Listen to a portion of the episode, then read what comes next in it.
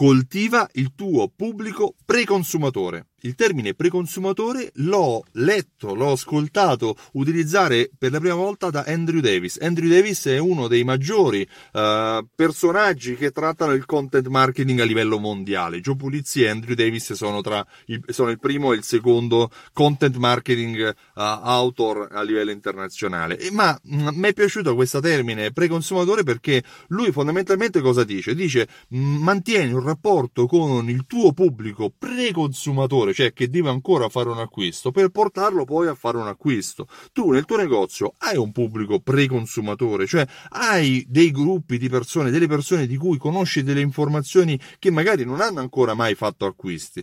Questo è molto comune nel mondo online, nel mondo dell'e-commerce. Magari esistono siti dove tu avrai lasciato la tua mail, dove avrai lasciato i tuoi dati per ricevere eh, informazioni per scaricare un PDF, per leggere un ebook, per partecipare a un evento a volte workshop specifico o un webinar eh, e queste sono gruppi, tu fai parte di gruppi uh, di persone, appunto preconsumatori che ancora non hanno acquisito nulla, ma sono interessate a un determinato argomento. Altrettanto ti conviene iniziare a crearlo questo gruppo preconsumatore anche nel tuo negozio. Inizia a acquisire le mail magari di persone che ti hanno lasciato il like all'interno del sito, persone che magari potrebbero essere interessati a conoscere come trattare un determinato capo d'abbigliamento, come cucinare un determinato tipo di pietanza, uh, come trattare un servizio che tu offri e quali sono le specifiche del servizio che tu offri. Inizia ad acquisire una banca dati di pubblico che ancora non ha fatto acquisti, ma che se coltivato, cioè, cioè se nutrito di informazioni,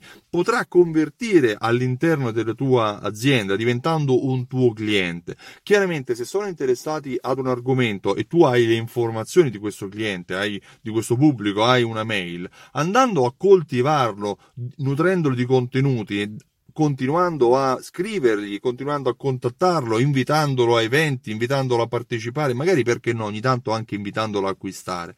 È più alta la percentuale della possibilità che questa persona da preconsumatore diventi un consumatore vero e proprio. Andrew Davis ha semplificato questo concetto probabilmente alla base della differenza tra un consumatore e un non consumatore. Se tu hai le informazioni delle persone che sono interessate al tuo business ma ancora non hanno mai acquistato, ti conviene continuare, iniziare e continuare a coltivarne, a coltivarne la sua attenzione e a coltivarne il suo interesse, perché se non lo fai tu, lo farà qualcun altro. E questo significa che il cliente, che è il tuo pubblico preconsumatore, andrà a diventare consumatore da un tuo competitor.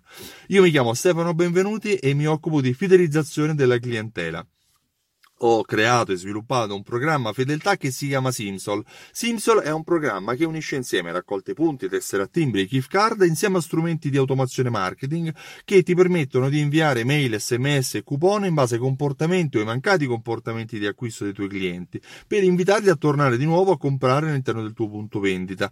Simsol ha all'interno anche funzioni di analisi che ti rendono sempre consapevole di qual è il ritorno sull'investimento che tu stai avendo, come si segmentano i tuoi clienti e qual è il comportamento dei tuoi clienti rispetto al tuo negozio. Se vuoi maggiori informazioni visita il sito simsol.it e richiedi la demo. Io ti ringrazio e ti auguro una buona giornata. Ciao, a presto!